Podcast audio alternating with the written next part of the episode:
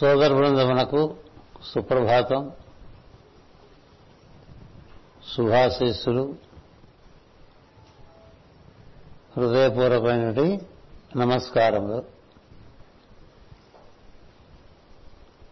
Master CBV అరవయవ గురుపూజా మహోత్సవంలో రెండవ పూట ప్రార్థనానంతర ప్రవచనం. ప్రారంభిస్తున్నాం. పరమ పవిత్రమైనటువంటి వృషభుని బోధ అవగాహన చేసుకునే ప్రయత్నంలో ఉన్నాం. ఇది మన ఎందు ఎంత స్థిరపడితే అంత మనం కర్మాచరణమందు మిగిలి ఉండి కర్మల ఎందు బంధింపబడకుండా ఉంటాం. కర్మాచరణము దేహం అనంతకాలం తప్పదు. కరణచరణ కరచరణాలు ఉన్నంతకాలం దంతధావన నుంచి మనకి ఏదో ఒక భౌతికమైనటువంటి కర్మ ఉంటుంది. ఫలితములు ఆశించగా యజ్ఞార్థం కర్మ నిర్వర్తించడం కోసమే ఈ కురుక్షేత్రాన్ని భగవంతుడు ఏర్పాటు చేశాడు. కాలక్రమంలో మనకందరికీ చిన్నతనం నుంచి ఫలితముల కోసమే కర్మ అనేటువంటి ఒక దురభ్యాసం ఏర్పడింది. కారణము కొంతమంది మన ముందు తరముల వారు కావచ్చు. కొంత మన సమకాలికులు కావచ్చు. కొంత సంఘము కావచ్చు. అసలేం చెప్పారో తెలుసుకోకుండా వారు వీరు చెప్పినవి విని ఆచరిస్తూ ఉంటే జీవితం చాలా అస్తవ్యస్తం అయిపోతూ ఉంటుంది. అందుకని పెద్దల వద్ద తెలుసుకుని ఆచరణ మొదలుపెట్టాలి. చదవగ వలయను జనులకు ఆరు వద్ద చదువు తండ్రి అని. తెలిసిన వాళ్ళ దగ్గర తెలుసుకుంటే దానికి కూడా ఒక అదృష్టం కావాలి. తెలియని వాళ్ళ వద్ద తెలుసుకుంటే కర్మలో ఇరుక్కుపోవడం తప్ప ఇంకేముండదు కర్మాచరణ అంటే నిర్వర్తించవలసినటువంటి కర్మ. కర్మలో అంటే ఇష్టాయిష్టమంతా కూడి ఉన్నటువంటి పనులు. మనకి ఇష్టమైన పనులు చేసుకుంటూ మనకి ఇష్టమైన పనులని అటు ఇటు నెట్టేయటం దాని పెద్ద తెలివక్కల కదా? మనకి సౌకర్యంగా ఉండే పనులు మనకిష్టమైన పనులు మనకి లాభం కూర్చే పనులు అవి చేయడానికి పెద్ద తెలివితేటలు అట్లా ఇష్టమైనా కష్టమైనా సౌకర్యమైన అసౌకర్యమైన లాభమైనా నష్టమైనా నా కర్తవ్యాన్ని నేను నిర్వర్తిస్తాను అనేటువంటిది కర్మాచరణ అవుతుంది. మామూలుగా సామాన్య జనులందరూ కూడా ఇష్టాయిష్టముల ప్రకారం పనులు చేస్తూ ఉంటారు. ఇష్టం లేకపోతే మానేస్తారు. ఇష్టం ఉంటే అతిక చేస్తారు. ఇష్టం లేని మానటం వల్ల అందులోంచి మళ్ళీ పర్యవసానాలు పుట్టుకొస్తూ ఉంటాయి. ఇష్టం అతిగా చేయటం వల్ల కూడా అందులోంచి పర్యవసానాలు పుట్టుకుని వస్తూ ఉంటాయి. అందువల్ల ఆ జీవులు కర్మబద్ధులు అవుతూ ఉంటారు. ఏది మన కర్తవ్యం ఏది మన కర్తవ్యం కాదు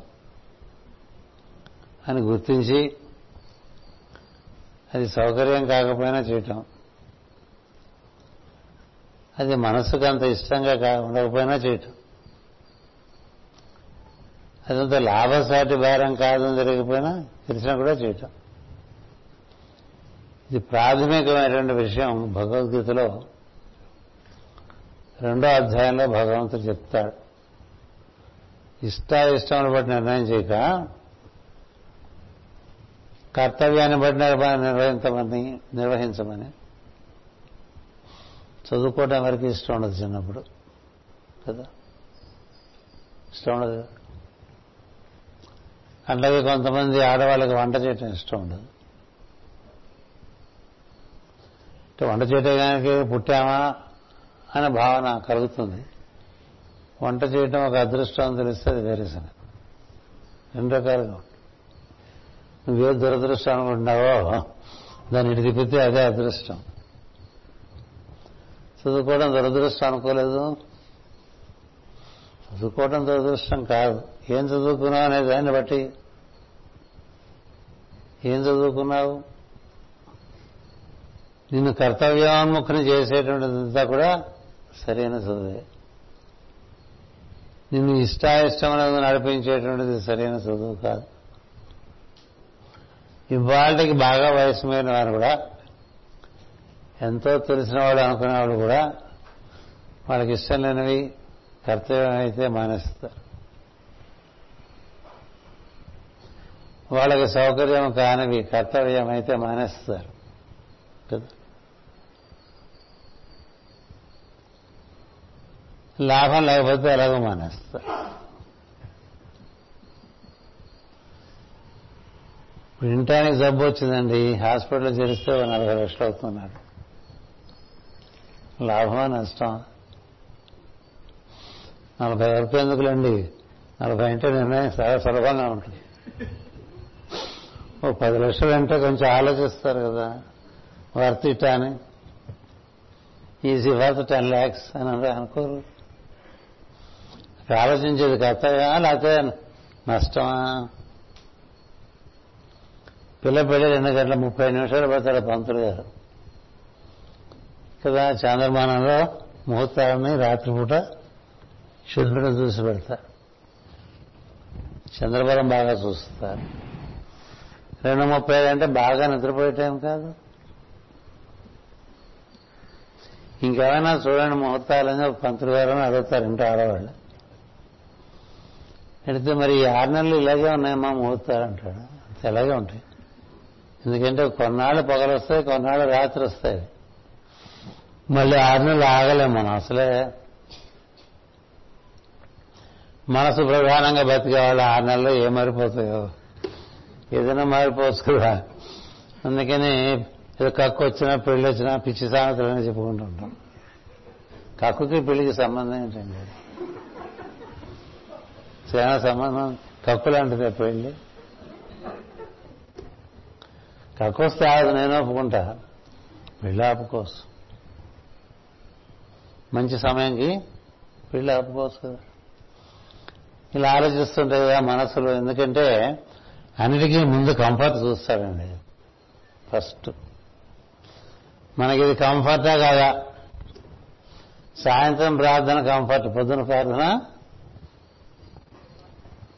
చాలా మంది కంఫర్ట్ కాదు సందేహం ఉంది. అది దేహం కదా అది ఎందుకు కదా మాట. ఇది కర్తవ్యం అనేటువంటిది ఉన్న చోట ప్రార్థన కర్తవ్యం అనుకునేవాళ్ళు చాలా తక్కువ మంది. ప్రార్థన చేయకపోతే గురువుగారు ఏమైనా అనుకుంటారేమో అని ప్రార్థన చేసేవాళ్ళు ఎక్కువ మంది. కదా? ఎందుకని ఆయన ఫోటోలోనే ఉంటాడు ఫోటో బయట కూడా ఉంటాడు. మన ఇంట్లోనూ ఉంటాడు మన ఒంట్లోనే ఉంటాడు కదా? ఆయన ఏమైనా అనుకుంటాడేమో అని ప్రేర్ చేస్తే ఆయనకి నచ్చదు. ఎందుకురా? నేను కూడా పడుకునేవాడిని కదా? నీతో పాటు నీలో పడుకునేవాడిని కదా నన్ను ఎందుకు లేపి ఇట్లా బాధపడుతున్నావు? నువ్వు బాధపడుతున్నావు నన్ను బాధపడుతున్నావు అంటాడు కదా. అలాగే మనకి ఒకటి బాగా గుర్తుపెట్టుకోండి కర్మములు కర్మాచరణము. తేడా ఉంది. మన తెలుగే తెలియదు కదా. అది మన పరిస్థితి. కర్తవ్యాచరణని కర్మాచరణము అంటారు. ఇది నా కర్తవ్యము అనుకుంటే దానికి ఇప్పుడు చెప్పుకునే భాష మడత తిప్పకూడదు మడమ. మడమ మడత తిప్పరు అంటూ మడత మడమ తిప్పేస్తుంటారు వేరు. ఒక మాట కట్టుబడితే ఇంకంతే కదా? మాటకు ప్రాణము సత్యం. ఒక మాట చెప్పామంటే నిర్వర్తించాలి లేకపోతే ఎందుకు బతుకు? అది కదా రాముడి కథ అంతా అదే. మహాత్ముల కథలన్నీ అవే. ఇంకోలా చెప్పడానికి కాదు మహాత్ముల కథలు. మనం వీరుంటే ఆచరించడానికి ఇది మనకి సౌకర్యం లేదు కాబట్టి కార్యక్రమాన్ని మార్చడం కన్నా కార్యక్రమం పాట మనం వెళ్ళిపోవటమే కదా. అది కర్మములు అంటకపోవటం అనేది ఎక్కడి నుంచి వస్తుంటే నీ ఇష్టానుసారం కార్యక్రమాలు మార్చకుండా ఉంటాయి. ఇప్పుడు సూర్యుడి గతి మార్చలేం కదా. చంద్రుడి గతి మార్చలేము గ్రహముల గతి మార్చలేము అలాగే శరీరంలో కూడా కొన్ని కొన్ని ప్రజ్ఞల గతులు మార్చలేము వాటిని మనం నిర్వర్తిస్తున్నారు తప్ప సౌకర్యంగా ఉంటే చేస్తాం. లేకపోతే చేయనేటువంటిది. అందులో నుంచి కర్మబంధం తొలగదు. అలాగే నష్టం అయితే చేయం లాభం ఉంటే చేస్తాం. ఇక్కడ వైభవ వెంకటేశ్వర స్వామి కన్నా చిన్న తిరుపతిలో వెంకటేశ్వర స్వామి పవర్ఫుల్ చిన్న తిరుపతిలో వెంకటేశ్వర స్వామి కన్నా పెద్ద తిరుపతిలో వెంకటేశ్వర స్వామి ఇంకా పవర్ఫుల్ కదా. ఎందుకు వస్తాయి ఇలాంటి మాటలన్నీ? ఒకడే వెంకటేశ్వర స్వామి కదా. వెంకటేశ్వర స్వామి ఒకడే నీ బుర్రలో ఉండే తేడా అంతే కదా. ఇంకోటి రా ఇంట్లో లేడా వెంకటేశ్వరుడని? కదా. ఎన్ని రకాలు మనకి? అంచేత మనసు ఎలా కావాలంటే ఆ సౌకర్యం ప్రకారం సిద్ధాంతాలు మార్చుకుంటూ ఉంటుంది అది సౌకర్యం ఒకటి లాభం నష్టం ఒకటి. ఇంట్లో వెంకటేశ్వర స్వామి అంటే ఒక పువ్వు దీపం పెడితే అయిపోతుంది. ఒక అగరత్తు. ఊళ్ళో వెంకటేశ్వర స్వామి అంటే ఏదో ఆటోలో వెళ్తాం స్కూటర్ మీద వెళ్తాం చిన్న తిరుపతి అంటే ఇంకొంచెం ప్రయత్నం. పెద్ద తిరుపతి అంటే పెద్ద ప్రయత్నం. కదా? అందుకని మనసు ఎప్పుడు వెతుక్కుంటూ ఉంటుంది దారిలో. సౌకర్యం కాదా? అవునా కాదా? ఖర్చు ఎంత అనేది రెండు కదా? మూడోది ఇందులో మనకేం కలిసి వస్తుంది? తిరుపతి గుండెలోనే ఎక్కువ ఎందుకు పడుతుందండి? అక్కడ వేస్తే డీలు కరెక్ట్గా ఉంటుంది కదా? ఇక్కడ వేస్తే ఉందండి. మా రామాజులు కూడా వెంకటేశ్వర ఉన్నాడు. మా రోము మా మూర్తి గారు అక్కడ కూడా హుండీ పెట్టారు కదా? హుండీ ప్రతి నెలా తెలిస్తే నిరుత్సాహం వస్తుందని. ఉత్తరాయణానికి దక్షిణానికి ఏ హుండీ తెరుస్తాం? ఎవరు అడగారు కూడా అంత వచ్చింది ఎందుకంటే ఏం వినాల్సి వస్తుందని వెంకటేశ్వరుడే పైగా శ్రీ భూ సమేత కదా? ఎక్కడైతే అమ్మవారు స్త్రీ ఏమో కోల్హాపూర్లోనూ భూ ఏమో అలమేలు మంగాపురంలోనూ చేరిపోయారు వాళ్ళిద్దరూ. ఒక వెంకటేశ్వరుడు ఉంటాడు ఉత్తి వెంకటేశ్వరుడు ఉంటాడు తిరుపతిలో. ఇక్కడ శ్రీ భూ సమేత కోపడుతున్నట్టుగా ఉంటుంది పేరు. అయినప్పటికీ పరిస్థితి ఎందుకు చెప్తున్నానంటే కలిసి వచ్చేది ఎక్కడ ఎక్కడ వేస్తే కలిసి వస్తుంది మొదట్లోనే చెప్పారు కదా పద్యం. అక్కరకు రాని చుట్టం. మృక్కిన వరమీని వేల్పు. మోహరమున తానెక్కిన పారని గుర్రము. గ్రక్కున విడువంగ వలయ కదరా సుమతి అన్నారు. అది లౌక్యానికి సంబంధించిన పద్యం. ఇది జ్ఞానానికి సంబంధించిన పద్యం కాదు. జ్ఞానానికి సంబంధించిన పద్యం ముందు పద్యం చెప్తాడు. శ్రీరాముని దయచేతను ఆరూఢిగా సకల జనులు ఔరాయనగా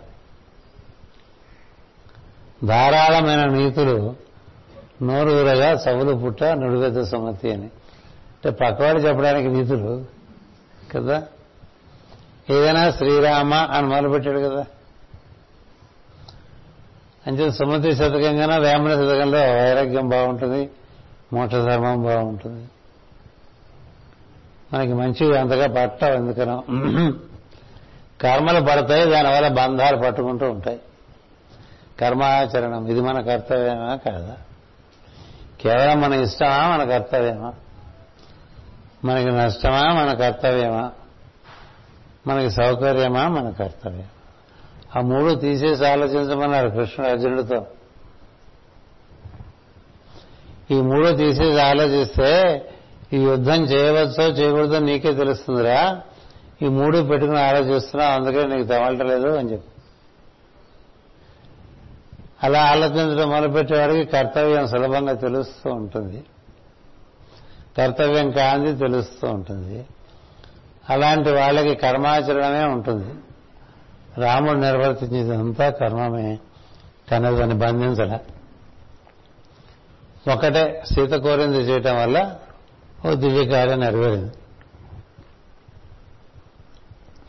అందుచేత మనకి కర్తవ్యానికి కోరికకి తేడా తెలుసుకోవాలి. ఇక్కడ వాక్యము ఈ భౌతిక దేహము కర్మలకు ఫలితము అని ఒక వాక్యం ఇచ్చారు. ఈ భౌతిక దేహము కర్మములకు ఫలితం. ఇది కర్మలు చేయటం వల్ల దేహం వచ్చింది. ఎందుకని? మళ్ళీ కర్మలు సరిగ్గా చేయమని. మళ్ళీ కర్మలు సరిగ్గా చేయకపోతే మళ్ళీ దేహం వస్తుంది. దేహం వచ్చి నిన్ను బంధిస్తూ ఉంటుంది అది. దేహం వచ్చి సుఖపట్టడం వేరు దేహం వచ్చి బంధించడం వేరు. రెండు ఉంటాయి. నీకు దేహం వల్ల సౌకర్యం పెరిగిందా?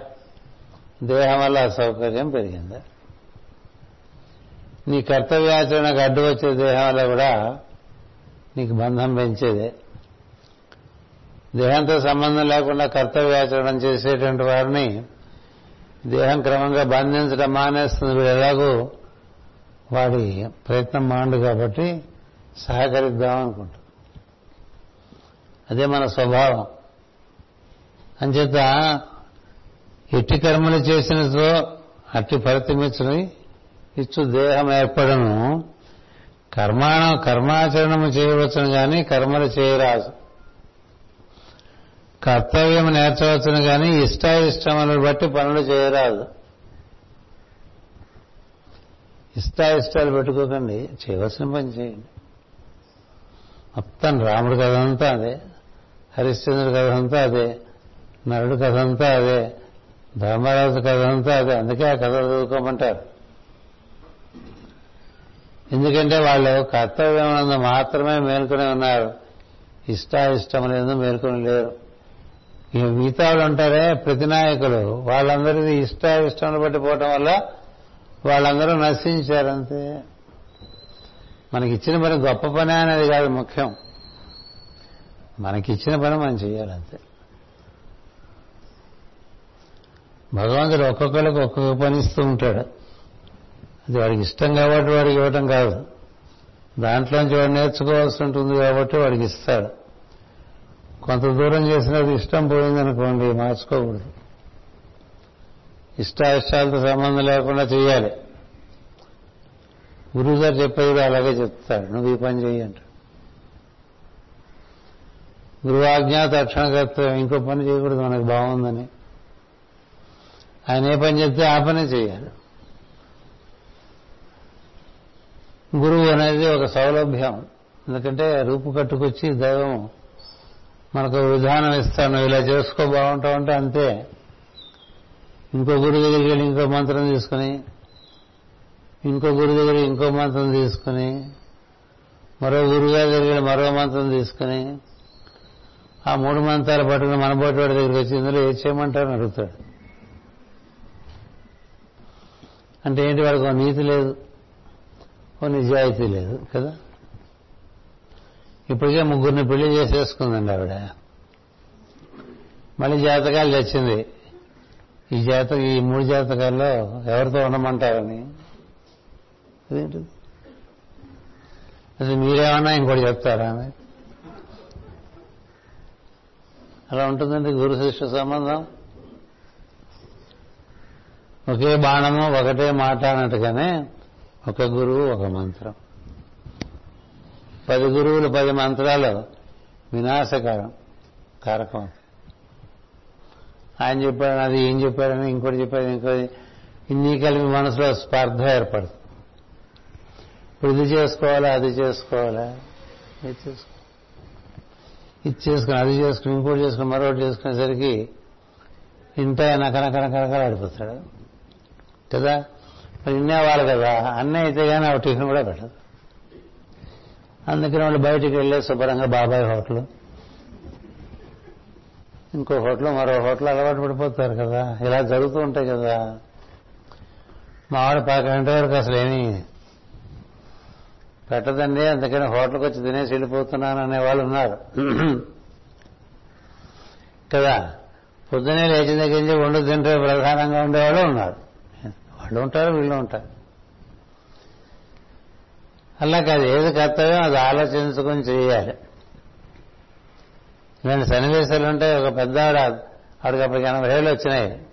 యాభై ఏళ్ళు రామనామం చేస్తుంట. ఆ తర్వాత ఇంకో గురువు గారు నడితే ఆవిడ ఆయనేమో పంచాక్షరి ఇచ్చట. అది చేస్తూ వచ్చింది ఒక ఇరవై ముప్పై ఏళ్ళు. ఈ పంచాక్షరి చేస్తుంటే ఆ రామనామం గుర్తు వస్తుంది ఏం చేయాలని అడిగింది. మీరే నిర్ణయించుకోండి అని చెప్పారు అది మీరే పుచ్చుకున్నారు. ఇది మీరే పుచ్చుకున్నారు. మీరే నిర్ణయం చేసుకోండి. అలా అనకండి బాబు మీ మీద ఆశ పెట్టుకుని వచ్చాను. ఒక్కసారి ఓ మూడు రోజులు కూర్చుని మీ మనసును అడగండి ఏది చేసుకుంటే బాగుంటుందో. అదేం చెప్తే చేయండి. నిర్మలంగా మూడు రోజులు ప్రశ్నించు మనసుని ఏది చేసుకుంటే బాగుంటుంది. వచ్చింది మళ్ళీ మూడు రోజుల తర్వాత. రామనామమే చేయమంటుంది మనస్సును. మరి ఇంకేం రామనామమే చేసుకోండి? మరి శివనామం అంది.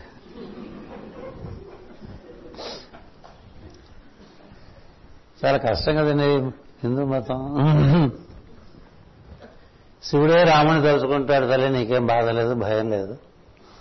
ఎందుకంటే శ్రీరామ రామ రామేసి రమే రామే మనోరమే సహస్రనామ తత్తుల్యం రామనామ వరానమే అని బాహాటంగా పార్వతీదేవి చెప్పినట్టుగా వ్యాసుడు రాసేశాడు. ఒకటి ఇంతకీ రాముడి గురించి ఎవరు శివుడు ఎవరి గురించి తపస్సు చేస్తారంటే రాముడి గురించే. విష్ణు వారి గురించి తపస్సు చేస్తారంటే శివుడి గురించే. వాళ్ళిద్దరి మధ్య భేదం లేదు మన మైండ్లో భేదం ఉంటుంది మనసు ఉంది కాబట్టి. మనసున్నదే ఒకటిని రెండుగా చూపించడానికి. రెండు రెండు వేలుగా కూడా చూపిస్తుంది. అందుకని హాయిగా రామనామం చేసుకుని మీకేం పర్వాలేదు. ఆవిడ రామనామం చేసుకుని చిట్ట చివరిలో కూడా రామ అంటూ వెళ్ళిపోయిందిట. వాళ్ళ అబ్బాయి వచ్చి చాలా సంతోషంగా చెప్పాడు. మా అమ్మగారు రామనామంలో చేసుకుంటూనే తులసి నీళ్ళు పోస్తుంటే వెళ్ళిపోయారు తొంభై ఏళ్ళకని. చాలా సంతోషం. ఎందుకని చెప్తున్నానంటే మనసు రకరకాలుగా ఇష్టపడుతూ ఉంటుంది. కొత్తకు వింత పాత కొరత కదా? కొత్త గురువు గారు వచ్చారంటే పాత గురువు గారిని వదిలేస్తారు. కదా రాజును చూసిన కడతో మొగుడిని చూస్తే మొట్టపొద్దేసింది ఆడికి వరకు సామె చెప్తారు. ఇట్లా గురువుని కానీ భర్తను కానీ భార్యను కానీ ఇట్లా మార్చుకోకూడదు. అది జాతి నిజాయితీ ఉన్న మనస్సు. ఇష్టాయిష్టమును బట్టి ఆరాధనలు సాగకూడదు. ఈ ఆరాధన అది కేశవం గచ్చతి అంటే కృష్ణుని కాదు గుర్తుపెట్టుకోండి. కేశవుడు అంటే అందరికన్నా పైవాడని అర్థం.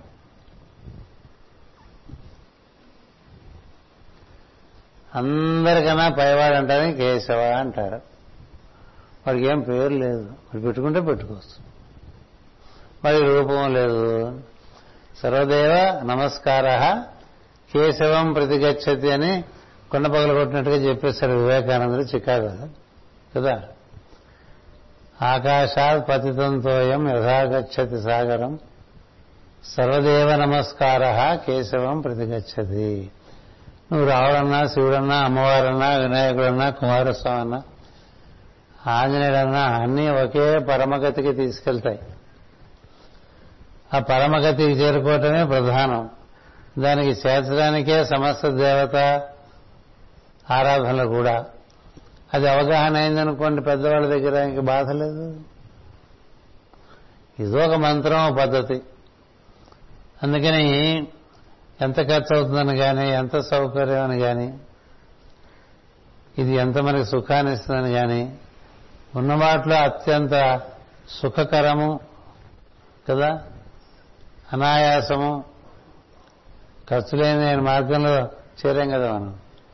స్నానం కూడా చేయక్కర్లేదురా ఆరు గంటలకి కాస్త మొహం కడుపుని సివివి అనుకోమన్నారు. మీరుంటే కప్పు కాఫీ కూడా తాగమన్నారు. చూసుకోకూడదా? అలా ఉండదు. ఎందుకు చెప్తున్నానంటే కర్మములు వేరు కర్మాచరణం కర్మాచరణం అంటే ఒక నీతి నిజాయితీతో ఒకే పద్ధతిగా కర్మబద్ధంగా చేసుకుపోతుంటే ఉన్న కర్మ దగ్ధమైపోతుంది. ఉన్న కర్మ దగ్ధమైపోతే లింగ శరీరము కామ శరీరము దగ్ధమైపోతుంది ఉన్న కర్మ కర్మను పెంచుకుంటూ పోతున్నాం అనుకోండి తెలివితేటలతో కర్మలు పెరుగుతూ ఉంటే జన్మలు పెరుగుతూ ఉంటాయి. నేను కర్మలు తగ్గించుకునే మార్గంలో ఉన్నాం అనుకుంటూ కర్మలు చేసుకుంటూ ఉంటే కర్మ చేసే విధానం తెలియదు. కర్మ చేసే విధానమే కృష్ణిచ్చాడు భగవద్గీతలో. కర్మణ్యేవాధికారస్తే మా ఫలేషు కదాచన మా కర్మ ఫలహేతుర్భూ మాతో సంగోస్తు కర్మణి. ఒక్క పద్యం సార్. మనకి బాగుంటుందని చేయటం మనకి సౌకర్యంగా ఉందని చేయటం మనకి ఇష్టంగా ఉంటుందని చేయటం మనకి లాభంగా ఉంటుందని చేయటం. ఇలా ఉంటారు మనుషులు. అంతకీ అంతకీ అంతకంతకీ ఇరిగిపోతూ ఉంటారు.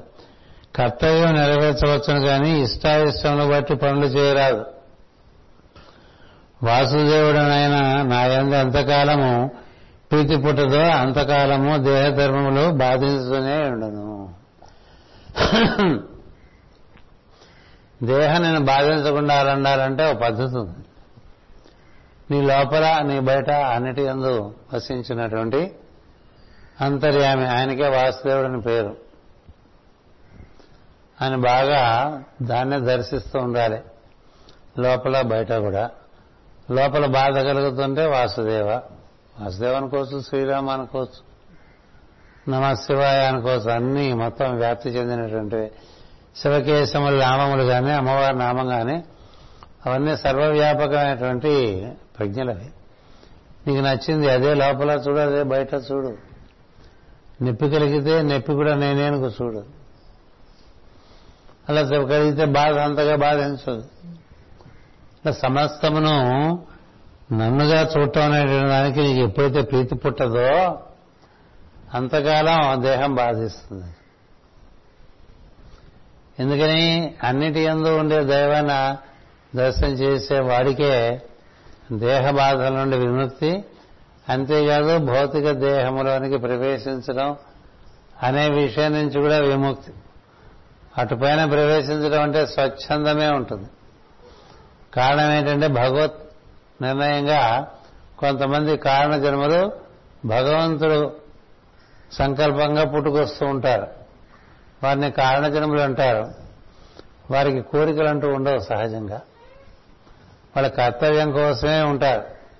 రాముడు తన కర్తవ్యం వచ్చేంతవరకు అలాగా ఉన్నాడు. ఉదాసీనవత్ అన్నట్టుగా. ఉదాసీనంగా ఉంటాడు రాముడు తన కర్తవ్యం వచ్చేంత వరకు రామాయణం చదువుకుంటే కనిపిస్తుంది.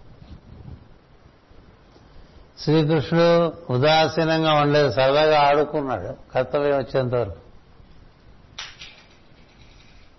ఇలా ఒక్కొక్కళ్ళు ఒక్కొక్క రకంగా కర్తవ్యం వచ్చేంత వరకు వేచి ఉండి కర్తవ్యం వచ్చిన తర్వాత ఇంకా కర్తవ్యమే మరి కర్తవ్యం వచ్చిన తర్వాత రేపల నుంచి గోపికలు వచ్చి పౌర్ణం కదా మనతో మాతో పాటు నువ్వు కాస్త ఏమన్నా నువ్వు ఫ్లూట్ వాయిస్తావా మేము డ్యాన్స్ చేస్తామంటే టైం లేదు. నూట ఇరవై ఆరు ఏళ్ళ జీవితంలో పదకొండేళ్ళే కదండి గోపికలతో ఉన్నది. ఏం ఆటలాడినా ఏం పాటలు పాడినా ఏం సర్ది గుడిచినా అప్పుడే ఆ పదకొండేళ్ళే కదా. అంతే కదా? మనకు అవే మిగిలిపోయినాయి తప్ప ఆయన మిగతా నూట పదిహేను ఏళ్ళలో ఏం చేశాడనేది చూస్తే మన వల్ల కాని పనులే కానీ నేను మనం బొత్తుగా చేయలేని పనులన్నీ చేశాడు చేశాడు ఆయన. కర్తవ్యాన్ని అనుసరించి వెళ్ళిపోయాడు అంతే కదా? రామకృష్ణ జీవితాల కన్నా ఇంకా మించి చూడాల్సినవి ఉండవు మామూలుగా. ఇకపోతే మహాత్ముల జీవితాలు తరిచి చూసుకుంటే వారి కర్తవ్యాన్ని అనుసరించి ఎలా సాగి వెళ్ళారో కనిపిస్తూ ఉంటుంది ధర్మరాజు. మరి అలాగా ఇంద్రుడు రథం పంపించేంత వరకు ప్రజ్ఞతో ఉన్నాడు కదా. ప్రజ్ఞతో ఉన్నాడు. అలాంటి జీవితాలు మనకి ఏర్పడాలంటే మనం చెప్పుకుంటాం అవన్నీ వినటానికి. ఇలాగ చెప్పేవాళ్ళు ఎప్పుడు ఉంటారు వినేవాళ్ళు ఎప్పుడు ఉంటారు? ఆచరించేవాళ్ళు చాలా తక్కువగా ఉంటారు. కదా? అట్లా చెప్తూనే వింటూనే ఉంటారు చెప్తూనే ఉంటావా అని అడిగారు వారు అలా వింటూనే ఉంటావా వింటూనే ఉంటారు ఇట్లా చెప్తూనే ఉంటావా అని అడిగాను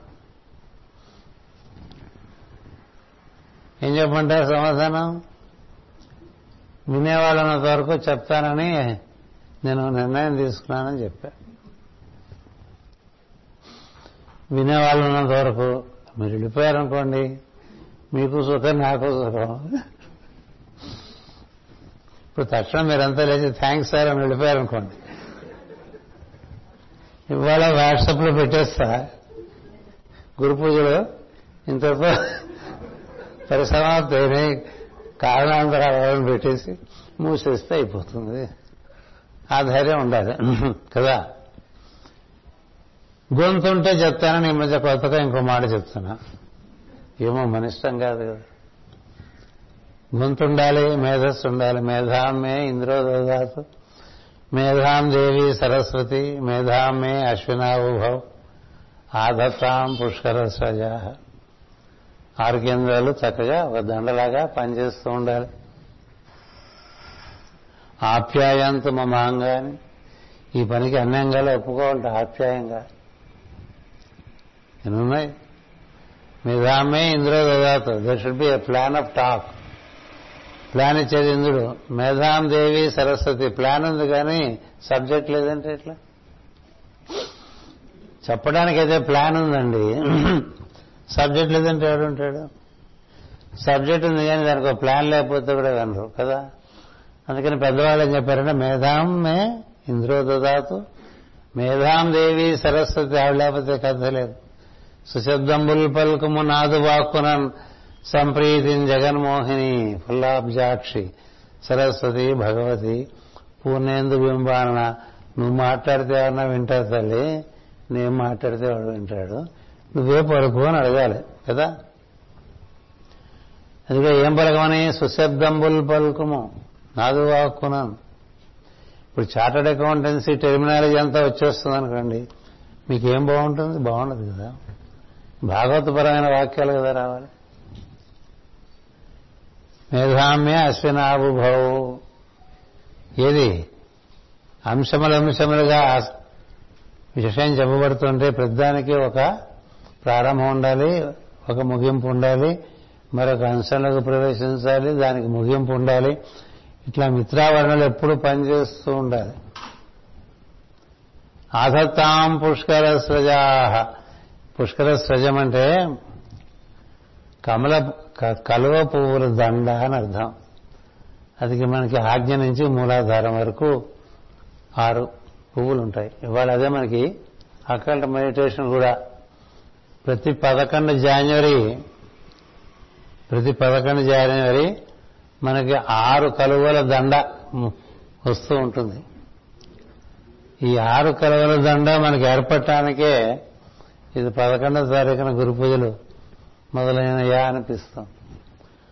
ఆరు కలువల దండ ఏర్పడితే అప్పుడు ఈ ఆరుగురికి మాతృమూర్తి అయినటువంటి తల్లి సింహం ఎక్కి ఇదంతా సంచారం చేస్తూ ఉంటుంది అండి చదువుకోండి ఉంటుంది. పదకొండో తారీఖు విశిష్టతది. మీలో ఉండేటువంటి ప్రజ్ఞా కేంద్రములన్నీ విచ్చుకోగా ఆ సుషుమ్న నాడిలో చక్కగా అమ్మవారు సింహం ఎక్కి సంచారం చేస్తున్నట్టు lion on the mother. Moose all around అదంతా చదువు చేయబడి ఉండటం చేత. దాంతోపాటు వీడోడు ఎవడు? The hunter on the horseback అంటే అన్వేషకుడు. వీడు ఆ దారిలో అమ్మవారు అంటే వెళ్ళిపోతూ ఉంటాడు.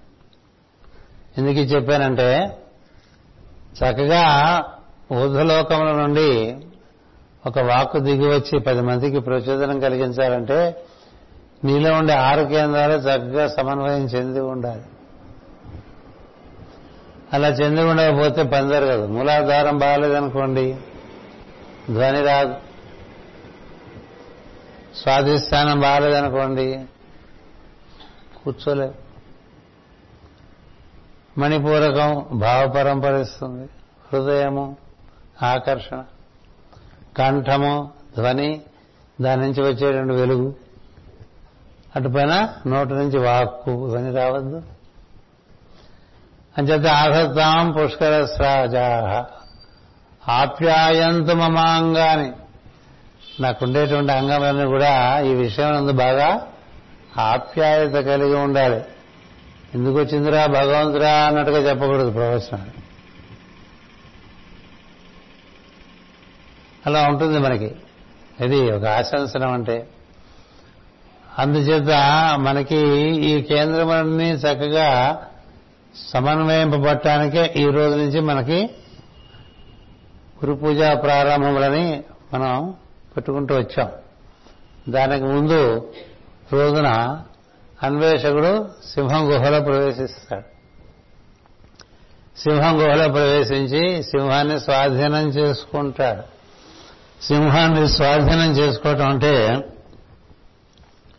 మన శ్వాస ఎందు మనకి నియమము ఏర్పడి ఉండగలగటం ప్రాణాయామం అంటారు. ప్రాణం నియమింపబడితే కానీ శ్వాసతో అనుసంధానం కుదరదు. ఎందుకంటే వాకులను చెప్పా శ్వాస మనసు కన్నా గొప్పది. ఈ శ్వాస నీలో వాక్కుని ప్రేరణ ఇస్తుంది.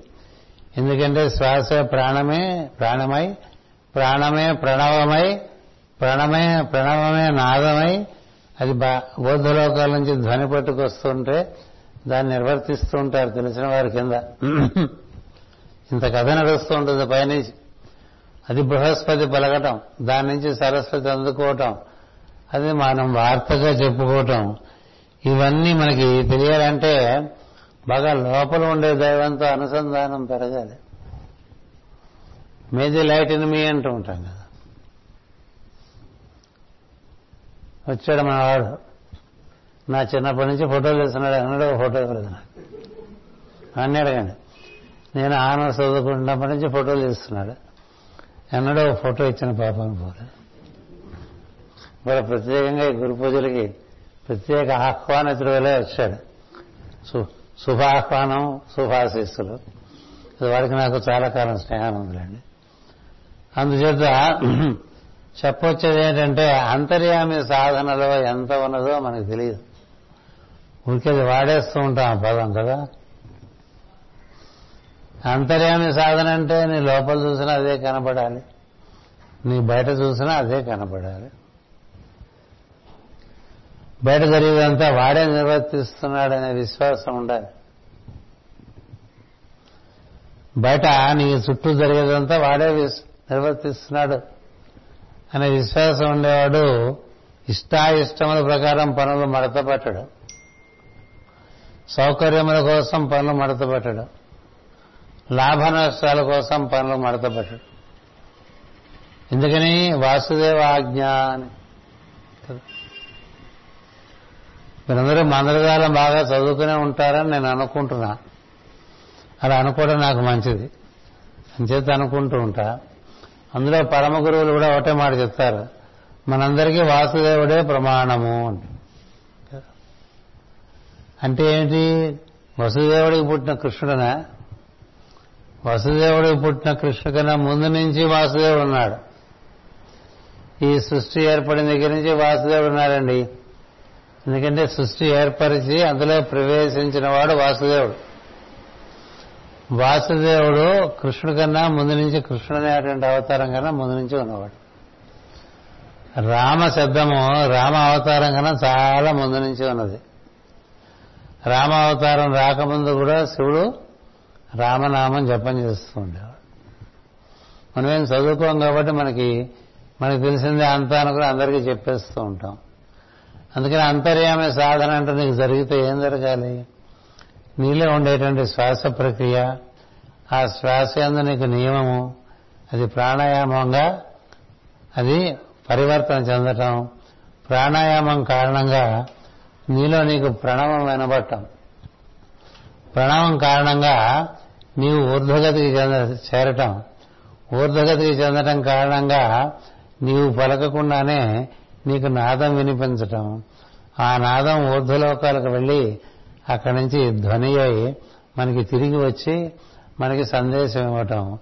ఆ సందేశాన్ని మనం అందుకుని మళ్ళీ దాన్ని ఆ ధ్వని రూపంలోనూ నాదం రూపంలోనూ ప్రణవం రూపంలోనూ అందుకుని ప్రాణం రూపంలో వద్దకు వచ్చేసరికి మనసుతో దానికి భాష ఏర్పరిచి ఆ భావం ఏర్పరిచి భాష ఏర్పరిచి దాన్ని మనం పలుకుతూ ఉంటే దాన్ని స్పీకింగ్ ఫ్రమ్ హయ్యర్ సర్కిల్స్ అంటారు. అలా రాయగలిగితే రైటింగ్ ఫ్రమ్ హయ్యర్ సర్కిల్స్ అంటారు. దాన్ని ఇంప్రెషనల్ టీచింగ్ అంటారు. ఇంప్రెషనల్ స్పీచ్ అంటారు. రైటింగ్ అంటారు. అంచేత అలాంటివన్నీ మనకు ఉన్నాయి. అవన్నీ ఎవరికి సాధ్యం అంటే అంతర్యామి సాధన చేసుకునే వాళ్ళకే సాధ్యం. అంతర్యామి అంటే లోపల తిరిగేవాడు మాత్రమే కాదు అతడు బహిర్యామి కూడా. లోపల బయట కూడా తిరిగి తిరుగుతూ ఉంటాడు. ఇంకో మాట కూడా చెప్పాడు ఇంకో చోట అది కూడా చెప్పేస్తాను. లింగదేహము బద్దలు కానిదే అంతర్యామి సాధన కానీ మోక్షము కానీ లేదు. లింగ శరీరము అంటే కోరికల శరీరం. ఒకటి ఉంటుంది కదా. ఏం చేస్తున్నా ఒక కారణం ఉండి చేసేదంతా కూడా లింగ శరీరమే. ఏం చేయాలన్నా కారణం ఉంటుంది కదా చాలా మంది నిష్కారణమైనటువంటిది ఉండదు. నిష్కారణంగా చేయటం అనేది అలవాటు చేసింది మాస్టరికి గారు తెలియదు చాలా మందికి ఇప్పుడు ఈ కెమెరాలన్నీ ఇలా పెట్టిన వాడికి ఏమిస్తామండి వాడికి ఏమో కదా? నిష్కారణగా ఈ ఏర్పాట్లన్నీ చేసిన వాళ్ళకి ఏమిస్తాం ఏమివ్వం కదా? నిష్కారణమేగా? ఇక్కడ పగలు రాత్రి గురు పూజ ఈ గురు పూజ అంటే నిన్న చెప్పినట్టు దోమ కుతుకు లాంటిది. పెద్ద గురు పూజలు ఇవన్నీ నిష్కారణం ముప్పై సంవత్సరాల నుంచి చేస్తున్న వాళ్ళు ఉన్నారు పారితోషికాలు ఏం లేవు ఎవరికి కదా? నిష్కారణం కదా? ఏ పనైనా నిష్కారణంగా చేస్తేనే నీకు లింగ శరీరం అనేటువంటిది దగ్ధం ఇందులో పేరు కోసం కానీ ప్రతిష్ట కోసం కానీ అటు పైన ఒక ఒక పదవి అలంకరించడం కోసం కానీ ధనం కోసం కానీ ఇలాంటి మనసులో పెట్టుకుని చేస్తున్నావు అనుకో. నువ్వు మిగతా వాళ్ళలాగా కామ శరీరంతో చేస్తున్నవాడివి.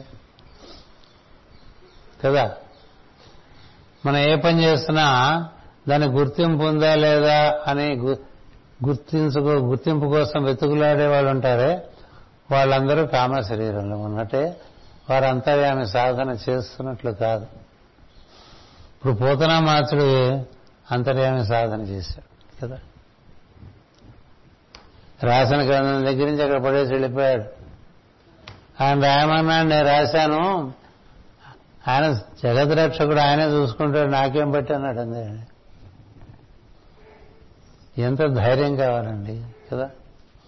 రాముడు రామన్నాడు కాబట్టి రాశాను. రాముడే కాపాడుకుంటాడు గ్రంథాన్ని రాజు నుంచి నేను ఎక్కడ కాపాడగలను? మన పరిస్థితి చూస్తే దానికి వ్యతిరేకంగా ఉంటుంది. కదా? ఇంత బుక్ రాసినా దాని అట్ట దగ్గర నుంచి మనమే తాపత్రయపడిపోయి దాని ధర దగ్గర నుంచి తాపత్రయపడిపోయి అది పది ఊళ్ళలోనూ మనమే ప్రచారం చేసుకుని ఎంత ఎంత విపరీతమైన పబ్లిసిటీ ఇచ్చినా పది పుస్తకాల కన్నా అమ్ముడుపు ఇప్పుడు భారత భాగవత రామాయణ గ్రంథాలకి ఎవరివ్వాలండి పబ్లిసిటీ? ఎవరు ఇవ్వక్కర్లే. ఈ భూమినంతకాలం ఉంటాయి. నువ్వు పబ్లిసిటీ ఇవ్వు ఇవ్వపో సంబంధం ఎందుకంటే కామ్య కర్మలు దైవపరంగా చేసేవన్నీ వృధా. గుర్తుపెట్టుకోండి. ఏవో కోరికలు పెట్టుకుని ఏవేవో కారణాలు పెట్టుకుని నువ్వు ఆరాధన చేస్తున్నావంటే నువ్వు దైవాన్ని నమ్మిన వాడివే కానీ దైవం నచ్చిన వాడివి కాదు. దైవం నందు నీకు ప్రేమ లేదు. దైవం నందు నీకు విశ్వాసం లేదు. భయం చేత కానీ కామం చేత కానీ ఇట్లా మొదలు పెడతారు కదా. వాళ్ళందరికీ కామ శరీరం ఉంటుంది. కామ శరీరం ఉన్నంతకాలం దేహాల్లో పుట్టుకుంటూ వస్తూనే ఉంటారు. దేహాల్లో పుట్టుకోవటమే పుట్టుకురావటమే కాదు దేహాలు ఇబ్బంది పెడుతూనే ఉంటాయి. కదా? అందుకని ఈ దేహంలో బంధింపబడిన వాళ్ళందరూ కూడా బాధపడుతూ ఉంటారు. ఎంతకాలము కదా ఈ దేహ ధారణము అని పాడాల్సి వచ్చింది అన్నమయ్యంతటి వారు ఎందుకని? చాలా వృద్ధాప్యం వరకు ఉంచేశారు ఆయన. ఆయన వెళ్ళిపోదాం అనుకున్న సమయంలో ఆ భావం వచ్చినప్పుడులా వెళ్ళలే. కుదరలే. ఇంకా ఎంతకాలం ఉంచుదామంటే నువ్వు వెళ్ళిపోతే నాకు రాసేవాడు ఎవడున్నాడు అని అడిగేటవాడు. నువ్వు వెళ్ళిపోతే నాకు ఇంత బాగా రాసేవాళ్ళు ఎవరు లేరు. కావాలంటే లక్ష్మి అడుగు భూదేవని అడుగు వాళ్ళ సాక్ష్యానికి. అని చెప్తే నువ్వే రాస్తే ఇంకా నాలుగు పద్యాలు. ఎప్పుడైనా వచ్చేసి పెద్ద పాయింట్ ఏముందన్నాడు? అదేంటి? నీకు పాయింట్ కాదు. ఆయనకి పాయింట్ ఎందుకంటే ఆయన నిలబడలేకపోతున్నాడు. చేయి వణుకుతోంది ఇది పట్టుకోలేడు నడవలేడు. ఇంకా ఉంచాడు కదా. ఉంచడం వల్ల కదా ఆయన పాట రాయాల్సి వచ్చింది. నేను వచ్చేస్తాను అంటే రానివ్వలేదు కదా అన్నమయ్య అని. దేహధారణం అంత అంతగా కోరుకునే విషయం కాదు పెద్దలు. కాకపోతే కర్తవ్యం ఉంటే దిగుతారు. కర్తవ్యం ఉంటే దిగుతారని చెప్పడానికే కర్తమాది ప్రజాపతుల కథలు చెప్పుకున్నాం అందుకని కొంతమంది కారణ జన్మలు దిగివచ్చి కార్యక్రమాన్ని నిర్వర్తించేసి వెళ్ళిపోతూ ఉంటారు. మిగతా వాళ్ళు దేహంలో బంధింపబడి ఉంటారు. వారికి వీరికి తేడా ఏంటంటే చేస్తున్న పనులు ఎన్ని పనులకి ఎన్నికి మోటివ్ ఉంది ఎన్ని పనులు మోటివ్ లేకుండా చేస్తున్నారు. ఏ మోటివ్ లేకుండా చేస్తున్నారంటే వారు నమ్మరు. తెలుసా? ఎందుకంటే ప్రపంచం అంతా మోటివ్తో నిండి ఉంది. అందుకని ఏమన్నా మోటివ్ లేకుండా పనిచేస్తుంటే వెతుకుతూ ఉంటారు వాళ్ళ మోటివ్స్. ఏదో ఉంటుందండి లేకపోతే ఎందుకు అట్లా చేస్తుంటారు? ఏమీ లేకుండా చేయడానికి ఆయన ఏమన్నా పిచ్చివాడా అంటూ ఉంటారు కదా. కదా? నేను మాస్టర్ గారు మిదిల పెట్టిన రోజుల్లో ప్రతి ఆదివారం కారు వేసుకున్న అనే ఒక గ్రామంకి వెళ్ళేవాడు అది యాభై మైళ్ళు ఇక్కడి నుంచి. మాడుగుల ఫుట్ హిల్స్ దగ్గర ఉంటుంది. అప్పుడు నాకు కొత్తగా పెళ్ళయింది. మాస్టర్ గారు పెళ్ళయి పాతే. కానీ నాకు కొత్త ఏమైనా వెళ్దామంటే వెళ్ళిపోయేవాళ్ళు అద్దరం ఏదో ఒకటి చేసేద్దామని. అది ఏది కాలేదనుకున్నది వేరే సంగతి. అలా వెళ్తుంటే ప్రతి శనాదివారం ఊళ్ళో ఒక మాట పుట్టింది. అక్కడికి వెళ్ళి వాళ్ళిద్దరూ ఆ పని చేసుకొస్తూ ఉంటారు. అక్కడైతే ఎవరు గుర్తించరని రోజు మాస్టర్ గారు చెప్పారు నాకు. నువ్వు నేను మిదిరి ఎందుకు వెళ్తున్నావో తెలుసా? అన్నారు. అదే చేద్దాను కదా. ఫ్రమ్ మనీ టు వెల్త్ అని ఒక ఒక సత్యాన్ని స్థాపితం చేయాలని ఒక ప్రయత్నం జరిగింది. అది కారణాంతరం వల్ల అవలేదు కాకపోతే ఏం జరిగిందంటే నువ్వు నేను అక్కడికి వెళ్ళి మందు వేసుకుంటున్నామని ఊళ్ళో చెప్పుకుంటున్నారు అన్నారు. బాగుంది కదా అని చెప్పాను. బాగుందనే నేను నీతో చెప్తున్నాను. అందుచేత ఏదైనా నిష్కారణం చేయటం అనేది అలవాటు లేదు ప్రజలకి సంఘానికి. పెద్దానికి వెనక లేదు ఒక ఆశ ఉంటుంది. ఒక కోరిక ఉంటుంది కదా. ఏ కోరిక లేకుండా ఏమన్నా పనిచేస్తారండి మాస్టర్ గారు మా అందరికీ ఒక సూక్తి కూడా ఇచ్చారు. నిష్కారం ఇతరులకు సేవ చేయవారు నిష్కారంగా ఆనందింతురు అన్నారు. వాడు ఆనందంగా ఉండటానికి కూడా కారణమే ఉండదు నిష్కారణమే. ఎందుకని కారణం కోసం చేయట్లేదు కదా ఇప్పుడు గురు పూజలు నిర్వర్తిస్తున్నవారంతా సంతోషంగానే నిర్వర్తిస్తూ ఉంటారు. కొంచెం అప్పుడప్పుడు టెన్షన్స్ రావచ్చు వేరే సంగతి. అనుకున్నట్టుగా కానప్పుడు కొంచెం టెన్షన్ పడకపోతే కూడా బాగుండదు. కదా? పని సవ్యం కావట్లేదుట మనకి టెన్షన్ కూడా రావట్లేదు అంటే బాగుండదు కదా? కానీ మామూలుగా నవ్వుతూనే ఉంటారు. ఏమీ కోరకుండా గురు పూజలు నిర్వహించుకునే వాళ్ళని మాస్టర్ గారు కోరుకుంటారు గుర్తుపెట్టుకోండి. ఈ గురు పూజల్లో ఏమీ ఆశించకుండా ఏదో కర్తవ్యానో బాధ్యతనో మెత్త మీద వేసుకొని పనిచేసే వాళ్ళందరినీ మాస్టర్ గారు గుర్తిస్తారు మెచ్చుకుంటారు. అది సత్యం. మిగతా వాళ్ళందరూ అంటారా? ఎప్పటికో నేర్చుకుంటారు. కానీ గురువు శిష్యులో అందరూ బాగుపడతారనే ఆశ ఆయనకు చాలా ఎక్కువ. ఈ మానవ జాతి అంతా బాగుపడుతుందని కాదు పరమ గురువులు వేల సంవత్సరాల నుంచి కార్యక్రమాలు చేస్తున్నారు. మనం అరవై ఏళ్ళకి నేను గొప్పగా చెప్పుకున్నాం. మనకు అదే గొప్ప కదా. మరి పరమ గురువుల మాట తీసుకుంటే ఎప్పటి సంగతి. మైత్రేయ మహర్షి సంగతి తీసుకుంటే ఐదు వేల సంవత్సరాల నుంచి ఈ పని మీద ఉన్నారు. Five thousand years more than five thousand years వాళ్ళు అంకెలు వేసుకుంటూ వెళ్తే వచ్చేసేవు కదా? ఎరా అరవైకి అంత గొప్పగా చెప్పుకుంటున్నాం మహాసంగతి ఏంటని అడిగాడు అనుకో. రాత్రి కనపడి ఓ జ్వాలాపురుడు ఓ మరో ఒక దేవ వచ్చి అంతక్కలా మన మనసు గారు కనబడి ఎందుకు అంతలా చెప్తున్నారు? మనం అనుసరించే వాళ్ళు ఎప్పటి నుంచి చేస్తున్నారు? అని అడిగారు అనుకోండి. కదా? ఎప్పటి నుంచి చేస్తున్నారు? మరి ఆయన సంగతో కమలానాథ అంటాం కదా సనాతనుడు. శ్రీకృష్ణ కమలనాథో వాసుదేవ సనాతన. సనాతనుడైనటువంటి వాసుదేవుడు కృష్ణుడిగా వచ్చాడు. అంటే బ్రహ్మ విష్ణు మహేశ్వరుల కన్నా అతీతమైన పరతత్వం. అందుకనే అన్నీ కలుపుకుంటే వచ్చి ఆయన. ఆయనలో బ్రహ్మదేవుడు ఉన్నాడు ఆయనలో విష్ణువు ఉన్నాడు ఆయనలో శివుడు ఉన్నాడు. అందరు అమ్మవార్లు ఆయనలోనే ఉన్నారు. అన్ని దేవతా ప్రజ్ఞలు ఆయనలో ఉన్నాయి అన్ని గ్రహ ప్రజ్ఞలు ఆయనలో ఉన్నాయి. అది చెప్పడానికే చిట్ట చివరిలో శ్లోకం పడేసుకున్నాం. సకల దేవతలు సకల గ్రహాలు అన్నింటికి మూర్తివి నువ్వు అని చెప్పి. ఏవం శ్రీకృష్ణదేవస్య నామ్నాం అష్టోత్తరం శతం కృష్ణనామామృతం పరమానందకారకం అత్యుపద్రవ దోషఘ్నం మనకు అదే బ్యాలెన్స్ అయిపో పరమాయుష్యవర్ధనం అంట పరమాయుష్ ఆయన వర్ధనం ఏముంది? మనకున్నది పరమాయుష్యే. పోతాం అనుకుంటున్నాం కాబట్టి చచ్చిపోకుండా అడుగుతూ ఉంటాం. పోని వాడు చచ్చిపోతానేమో అంటారు అంటాడు. చచ్చిపోని వారికి చచ్చిపోవని వరం ఇవ్వటం పెద్ద విషయం ఉందండి. ఎలాగో వీళ్ళంతా చచ్చిపోరని తెలుసు వాళ్ళకి. లేదా రూపాలు మారిపోతాయి. ఎందుకు ఇవన్నీ చెప్తున్నానంటే వాసుదేవ ఉపాసన అంతర్యామి ఉపాసన. ఆ వాక్యం ఎక్కువగా వినిపిస్తూ ఉంటుంది మన సంఘాల్లో. దాని ఎందు ఆచరణ. ఇష్టమైన వాడు వచ్చినా ఇష్టం లేని వాడు వచ్చినా. కదా? సౌకర్యం ఉన్నప్పుడు వచ్చినా సౌకర్యం లేనప్పుడు వచ్చినా. అప్పు తీర్చిన వాడు వచ్చినా అప్పు తీర్చిన వాడు వచ్చినా. నీకు ఒకే రకంగా ఉందంటే ఆ సంగతి వేరు కదా? అందుచేత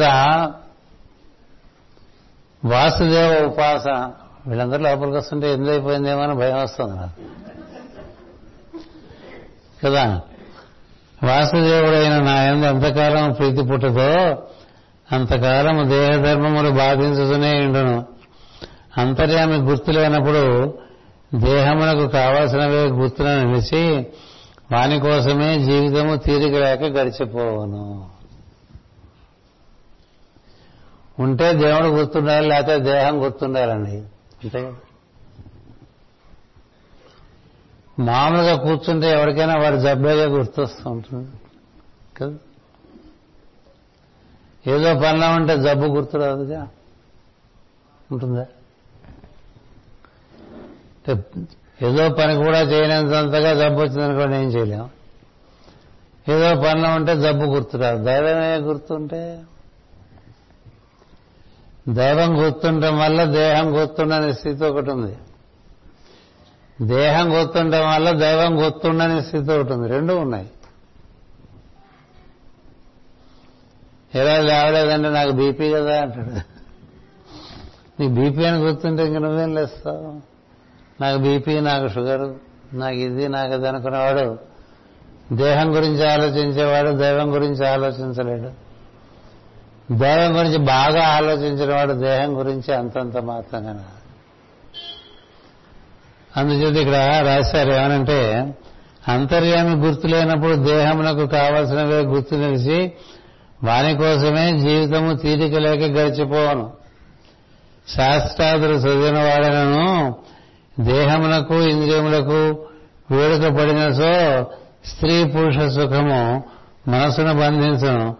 దానికోసమై స్వీకరింపబడిన గృహశాస్త్రం వలన తానెవడో గుర్తుండని మూఢత్వము కలుగును.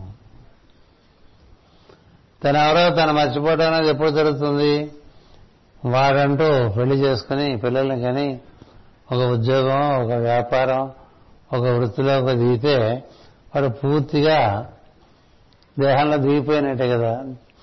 వాడికి అప్పుడు దేహ సౌకర్యములు ఈ దేహాన్ని ఆశ్రయించిన వాళ్ళ సౌకర్యములు వాటి కోసం జీవించడంలో తనెవరో తను మర్చిపోతాడు. చిన్నప్పుడే మర్చిపోతారు అనుకున్నది వేరే సంగతి. కబుడు అంటాడు ఐదేళ్ళకే మర్చిపోతారని చెప్తాడు. అన్నింద్రియాలు ప్రవర్తించడం మొదలుపెట్టేసరికి తను తాను మర్చిపోతాడు జీవుడు. మొదటి మూడు నెలలు బాగా గుర్తుంటాడు జీవుడికి తన ఎవరో ముందు ముందు ముందు జన్మలో అందుకనే ఎక్కువ నిద్రలో ఉంటాడు.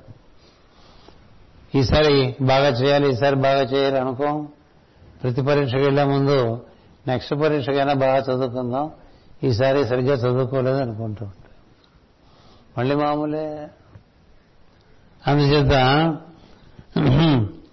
గృహస్థాశ్రము ధర్మ సాధనముగా కాక కామ సాధనముగా మాత్రమే వినియోగపడను. ఎంతసేపు ముసలివాడైనా వాడి గోల అదే కదండి. ముందు నేను తర్వాత నేను నా భార్య ఆ తర్వాత నేను నా భార్య నా పిల్లలు. ఈ ప్రాసెస్లో తల్లిదండ్రులు గుర్తు ఉంటే కొంత సంస్కారం ఉన్నట్టు. లేకపోతే వాళ్ళు అక్కడ దారిలో వదిలేస్తాడు? వీడి ప్రయాణంలో తల్లిదండ్రులను వదిలేయటం. ఎందుకంటే వాళ్ళు బరువు అనుకుంటాం కదా. ఏ మనసులో తల్లి తండ్రి బరువు అనిపిస్తుందో ఆ మనసు కుసంస్కారము చోటు చేసుకుంటాం గుర్తుపెట్టుకో. మోసకు తిరిగిన వాళ్ళు ఉన్నారు. వదిలేసిన వాళ్ళు ఉన్నారు మర్చిపోయిన వాళ్ళు ఉన్నారు. రకరకాలు ఉంటారు కదా. ఇదే గృహస్థాశ్రమం ధర్మ నిర్వహణానికి పనికొస్తుంది. ఇదే గృహస్థాశ్రమము మునిగిపోవటానికి పనికొస్తుంది. అందుకని గృహస్థాశ్రమం ధర్మ సాధనముగా కాక కామ సాధనముగా వినియోగింపబడను. మూడుడై గృహస్థమును స్వీకరించువాడు సంసార బాధల్లో పడి తాపము చెందను. స్త్రీ పురుష దేహ స్పర్శేంద్ర సుఖము బట్టి మూడులకు హృదయమున అలంకారముగా ముడిపెట్టుకుని అంటును దానితో అంటే ఏది? సుఖము దేహస్పర్శ దాని సుఖము హృదయమందు ముడిపెట్టుకుని ఉంటుంది కదా అలంకారంగా.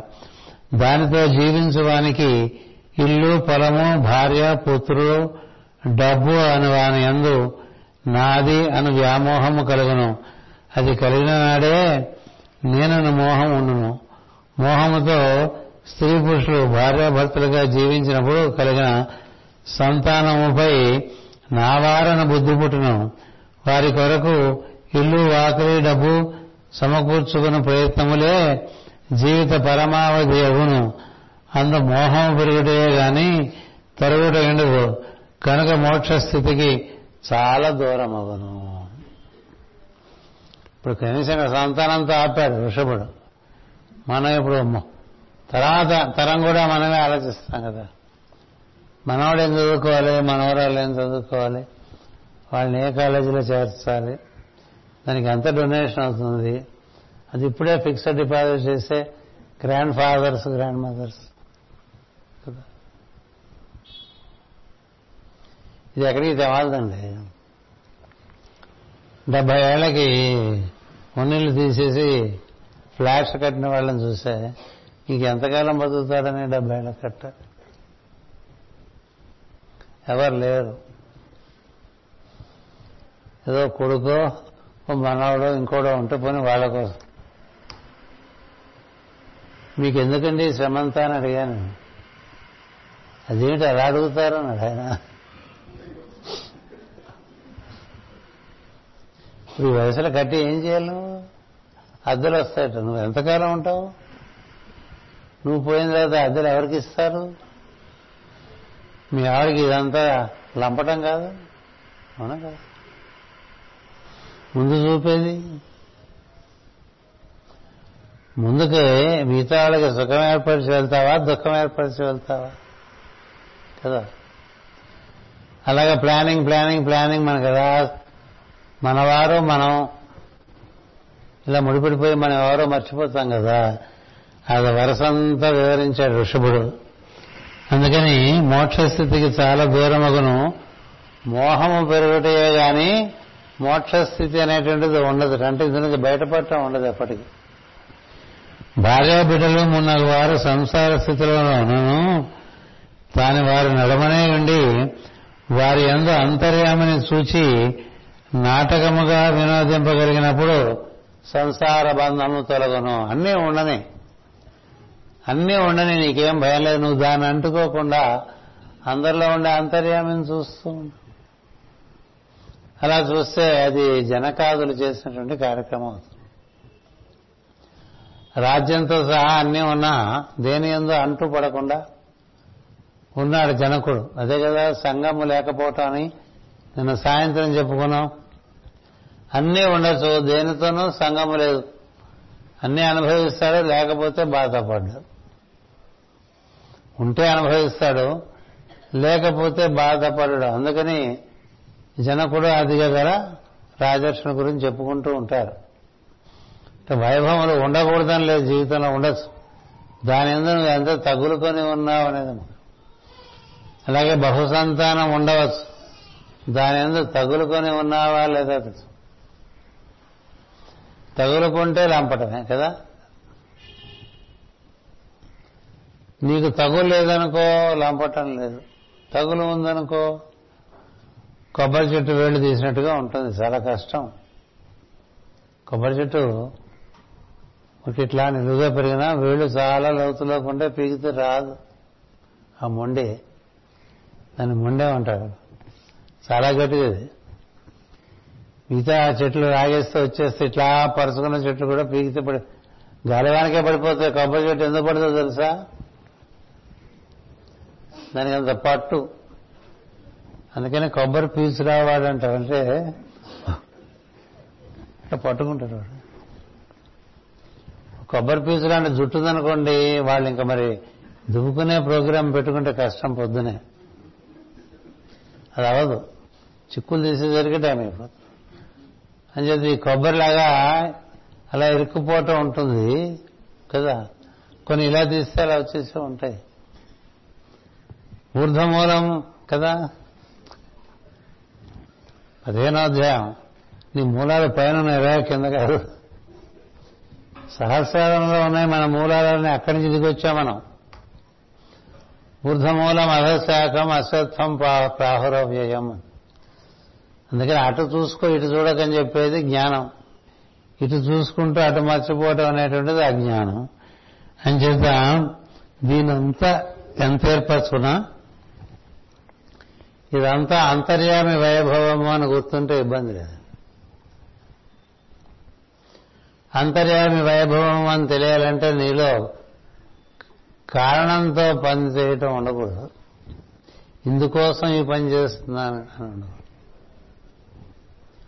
మాస్ గారు స్పిరిచువల్ స్టడీలో మొట్టమొదటిలో ఇంట్రొడక్షన్లో రాశారు. This wisdom is for those who believe in unconditional and motiveless service అన్నారు sir. Motiveless unconditional service that leads to sacrifice అని ఎంత గొప్ప విషయం. స్పిరిచువల్ స్ట్రాటజీ చదివేశామంటే కాదు. కీలకమైన సూత్రాలు ఆచరణలోకి రావాలి కదా. ఎస్ట్రాలజీ చదవటమే ఓ మోటివ్ కోసం చదివా అనుకో.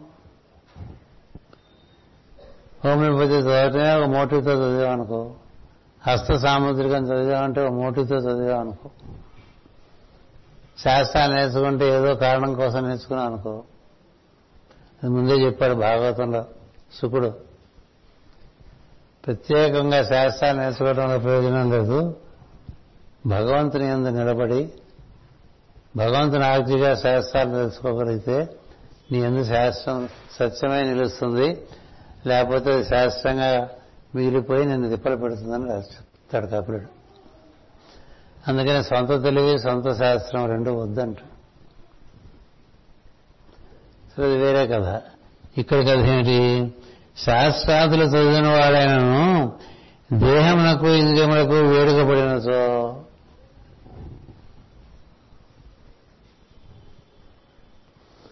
అంటే కోరికలుగా వేడుకబడినవాడు వాడు అస్ట్రాలజర్ వాడి వల్ల ఉపయోగం లేదు. హోమియోపతి అయినా వాడి వల్ల ఉపయోగం లేదు. ఈ వేదాంగాలన్నీ వచ్చినా వాడి వల్ల ఉపయోగం లేదు. ఎందుకంటే అంతర్యామి సాధన లేనప్పుడు అంతా దైవమే అని గుర్తు లేకపోవటం వల్ల సమాన ధర్మం ఉండదు. సమాన ధర్మం ఉండకపోతే నీకు స్ఫురించవలసిన విషయం సరిగా స్ఫురించదు. సమాన ధర్మం ఉన్న చోట చక్కని స్ఫురణ కలిగిస్తుంది సరస్వతి. చెప్పే కదా? ఇందాక శ్లోకం చెప్పాను. అశ్వినుడు చక్కగా సమవర్తన సమంగా వర్తిస్తూ ఉంటారు. సరస్వతి చక్కగా పనిచేస్తూ ఉంటుంది. అలా ఉన్నప్పుడు నీ నుంచి వచ్చేటువంటి చాలా పరిష్కారములు నీకు నువ్వు కూడా విన్నప్పుడే తెలుస్తాయి. అలా ఉంటాయి. నువ్వు తెలుసుకుని చెప్పడం ఒక పద్ధతి. నీకు కూడా అప్పుడే తెలియటం ఒక పద్ధతి. అలా ఉంటాయి. పది రోజులు ఆలోచించి చెప్పేది ఆలోచన అవుతుంది తప్ప అది స్ఫూర్తి కాదు. బాగా ఎంత మనం జీనలు లాగితే అంత జీనలు వచ్చే అసలు విషయం బాగా కాంప్లి కాంప్లికేట్ అయిపోతుంది. అందుకని intuition is different from intellect అన్నారు.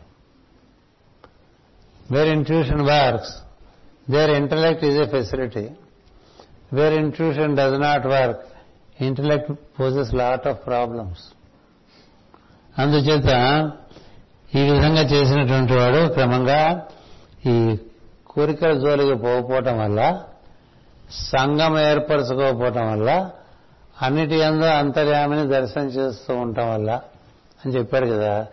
ఇందులో ఏది ప్రధానం అంటే అన్నిటి ఎందు అంతర్యామిని దర్శనం చేయటం. అది ఒకటి చేస్తే మిగతా అన్నీ సిద్ధిస్తాయి. అంతర్యామిని దర్శనం చేస్తుంటే ఇది భార్య బిడ్డల ఎందు ఆస్తిపాస్తుల ఎందు వృత్తి వ్యాపారదులు ఎందు మనం ఎరిగిన బంధుమిత్రులు ఎందు అంతర్యామినే దర్శనం చేస్తుంటే వారితో సంఘం ఉండదు. సో సంఘం లేని స్థితి అప్రయత్నంగా కలుగుతుంది.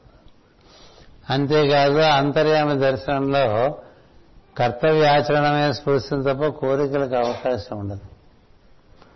అందుకని దేనివల్ల ముందు చెప్పబడినవన్నీ సిద్ధిస్తాయంటే అంతర్యామి సాధనమును సిద్ధిస్తాయి.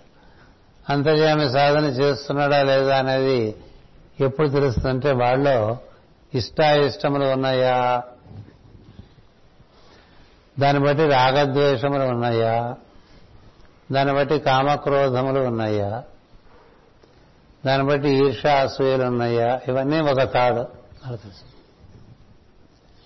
సుఖం కోసం ప్రాణం గిలగిలాడుతోందా కర్తవ్యం నందు ఉన్ముఖమై ఉన్నదా? ఎప్పుడు లాభ నష్టాలు చూసుకుంటాడా? కర్తవ్యాన్ని చూసుకుంటాడా? ఇవన్నీ మనకు తెలుస్తాయండి. వీటన్నిటిని జ్వాలాకుల మహర్షి దుండగులని చెప్తాడు. నీలో ఉండే దుండగులని చెప్తాడు ఆయన. ఎందుకు? ఒక్కొక్కళ్ళు ఒక్కొక్క రకంగా చెప్పారు ఒకే విషయాన్ని కదా. ఏకం సత్ విప్ర బహుదా వదంతి. తెలిసిన వాళ్ళు రకరకాలుగా చెప్తారు. నీలో తొమ్మిది మంది దుండగులు ఉన్నారా? వాళ్ళ వల్ల నీకు తెమలదు నిట్టగా పడి అని చెప్తాడు జవహర్పూర్ గారు. ఆయన చెప్పింది ఏంటంటే భౌతిక సుఖం కోరటం డబ్బు వ్యవహారాల్లో చిక్కుకుపోవటం అటుపైన కోరికలు ఎందుకు చిక్కుకుపోవటం అదొక త్రిభుజంట. అటుపైన భయము ఆ భయం వల్ల వచ్చేటువంటి ఆదుర్ద ఆ తర్వాత ఆశ ఈ మూడు ఒక త్రిభుజంట. అటుపైన మదము ఇతరుల ఎందు మాత్సర్యము అసూయ. మదము మాత్సర్యము సంఘమును సహింపకుండుట మన చుట్టూ ఉండే ప్రపంచం మీద ద్వేషం. ఇవి ఏర్పడినప్పుడు కూడా ఈ తొమ్మిది చేరితే నువ్వు ఇందులోకి రావడానికి ఏమాత్రం వీల్లేదని అక్కడ ఎలా చెప్పారు? ఇక్కడ మనకి చాలా సులభంగా చెప్పినట్లనే భావిస్తున్నా. లోపల బయట ఉన్న దైవమే అనేటువంటి ఒక భావన. ఈ బయట కనబడుతుందంతా దైవం ఆధారంగానే నిర్మాణం చేయబడ్డది. నీవు దైవం ఆధారంగానే నిర్మాణం చేయబడ్డావు. నీలో మూల వస్తువు ఈ కనబడుతున్న దానిలో మూల వస్తువు ఒకటే. అది ఒకటి గుర్తుంటే నీకు లోపల బయట ఒకే దైవం ఉన్నాడు అనేటువంటిది భావన చేయటం సులభం. మూల వస్తువు ఒకటే. రకరకాలుగా తయారైంది అని గుర్తుపెట్టుకుని దా సాధన చేస్తూ ఉంటే నీకు కలిగేటువంటిది కర్మాచరణము కామదృష్టి కాదు కోరికల దృష్టి కాదు. నీకు కలిగేటటువంటిది కేవలము అసంగమే తప్ప సంగం ఉండదు. అన్నిటి ఎందు అదే చూస్తుంది భార్య ఎందు కానీ పుత్రుల ఎందు కానీ అందరి ఎందు దైవమునే చూడటం అనేటువంటిది నిర్వర్తించిన మహాత్ములందరూ ఉన్నారు. ఎవరో ఎవరికి ప్రతిబంధకం కాదు మనం ఏర్పరచుకుంటే తప్ప. ఇలాంటివి నువ్వు ఏర్పాటు చేసుకుంటే అప్పుడు నువ్వు ఈ అంతర్ అంతరంగ ప్రవేశము అంతర్మథనము అంతర్శోధనము అంతరన్వేషణము అంతర్దర్శనము అంతర్గమ్యము ధ్యేయం సిద్ధించడం అవన్నీ అప్పుడు జరుగుతాయి. మనం ప్రతి చిన్నదానికి కంగారు పడిపోయేవాళ్ళం ఏం చేయగలుగుతాం ఇవన్నీ? అంచేత వృషభుడు మాట అన్నాడు లింగదేహము బ్రద్దలు కానిదే అంతర్యామి సాధన కానీ మోక్షము కానీ లేదు. దాన్ని రివర్స్ చేసుకుందాం ఆ వాక్యాన్ని. అంతర్యామి సాధన కోసం ప్రయత్నం చేస్తూ ఉంటే క్రమంగా కోరికలు తగ్గిపోతాయి సంఘం అనేటువంటిది తగ్గిపోతూ ఉంటుంది. ఈ ద్వంద్వములు బాధపడడం అనేది తగ్గిపోతూ ఉంటుంది. అదే నిలుస్తుంది? అది నిలిస్తే ఈ లింగదేహము లేక కామదేహము లేక నేను అహంభావము అది బద్దలైపోతుంది అలా బద్దలైపోయిన వాడికి ప్రతినిత్యం ప్రశ్నించుకోవాల్సిన ప్రశ్నలు కొన్ని ఇచ్చాడు. అంతటితో వదిలేలా. అంతటితో వదిలేస్తే ఒక పేజీ బదులుతో అయిపోయేది. అందుకని తర్వాత ఏం చెప్పారంటే మోక్ష మార్గమున జీవించే పద్ధతి ఏది అని ప్రశ్నించుకొని తెలుసుకునవలను. మనం దేంట్లో చిక్కుకున్నామో చూసుకోండి. మనసు ఎప్పుడు దేని గురించి మాట్లా ఆలోచిస్తుంటుందో దాంట్లో మనం చిక్కుకొని ఉన్నట్టు. ఇంటికి వచ్చిన ఆఫీస్ విషయాలు గుర్తొచ్చేస్తున్నాయి అనుకోండి ఇద్దరిలో కూడా. అంటే ఆఫీస్ విషయాల్లో చిక్కుకున్నట్టు. ఇంట్లో పడుకున్న రాత్రిపూట పగలు కార్యక్రమాలు గుర్తొచ్చేస్తుంది అనుకోండి. అంటే బాహ్యంలో బాగా చిక్కుకున్నట్టు కదా? ఎక్కడో ఉండే మన పిల్లలు గుర్తొచ్చారనుకోండి పిల్లల విషయంలో మనసు చిక్కుపడింది అని అర్థం. ఎక్కడో ఉండేటువంటి భార్య గుర్తు వచ్చిందనుకోండి భార్య అందు మనసు చిక్కుపడ్డట్టు. ఎక్కడో ఉండేటువంటి భర్త గురించి భార్య గుర్తొచ్చిందనుకోండి. భర్త ఎందుకు చిక్కుపడ్డట్టేగా?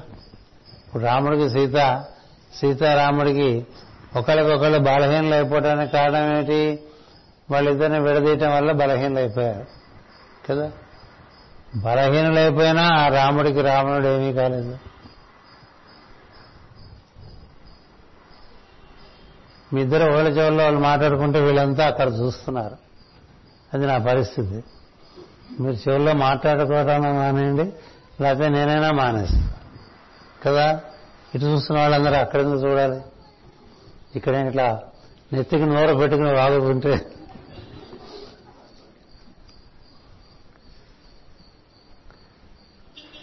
ఏదో మీ ఇద్దరిని అనగానే కలిగిన స్వతంత్రం ఉంది కాబట్టి అనగానే అందరినీ అనగలం అట్లా అనలేం కదా? అంటే పర్యవసానాలు ఉంటాయి. ఎక్కడికెక్కడ అన్ని బాధలే కదా? అందుకనే ముళ్ళ కిరీటం ముళ్ళ కంచెలో ముళ్ళ కిరీటం పెట్టుకుని ముళ్ళ కంచెలో నడుస్తున్నట్టు ఉంటుంది. ముళ్ళే మనకి కావచ్చు అనుకుంటే సరిపోతుంది. అందుచేత ఇంతకొచ్చికి చెప్పొచ్చే విషయం ఏంటంటే మోక్షానికి ఏమేమి అడ్డంలో వాటన్నిటి తీయడానికి అంతర్యామిని తెలుసుకోమన్నాడండి. అంతర్యామిని తలుచుకోవడానికి అడ్డొచ్చావని తీసేసుకుంటున్నాం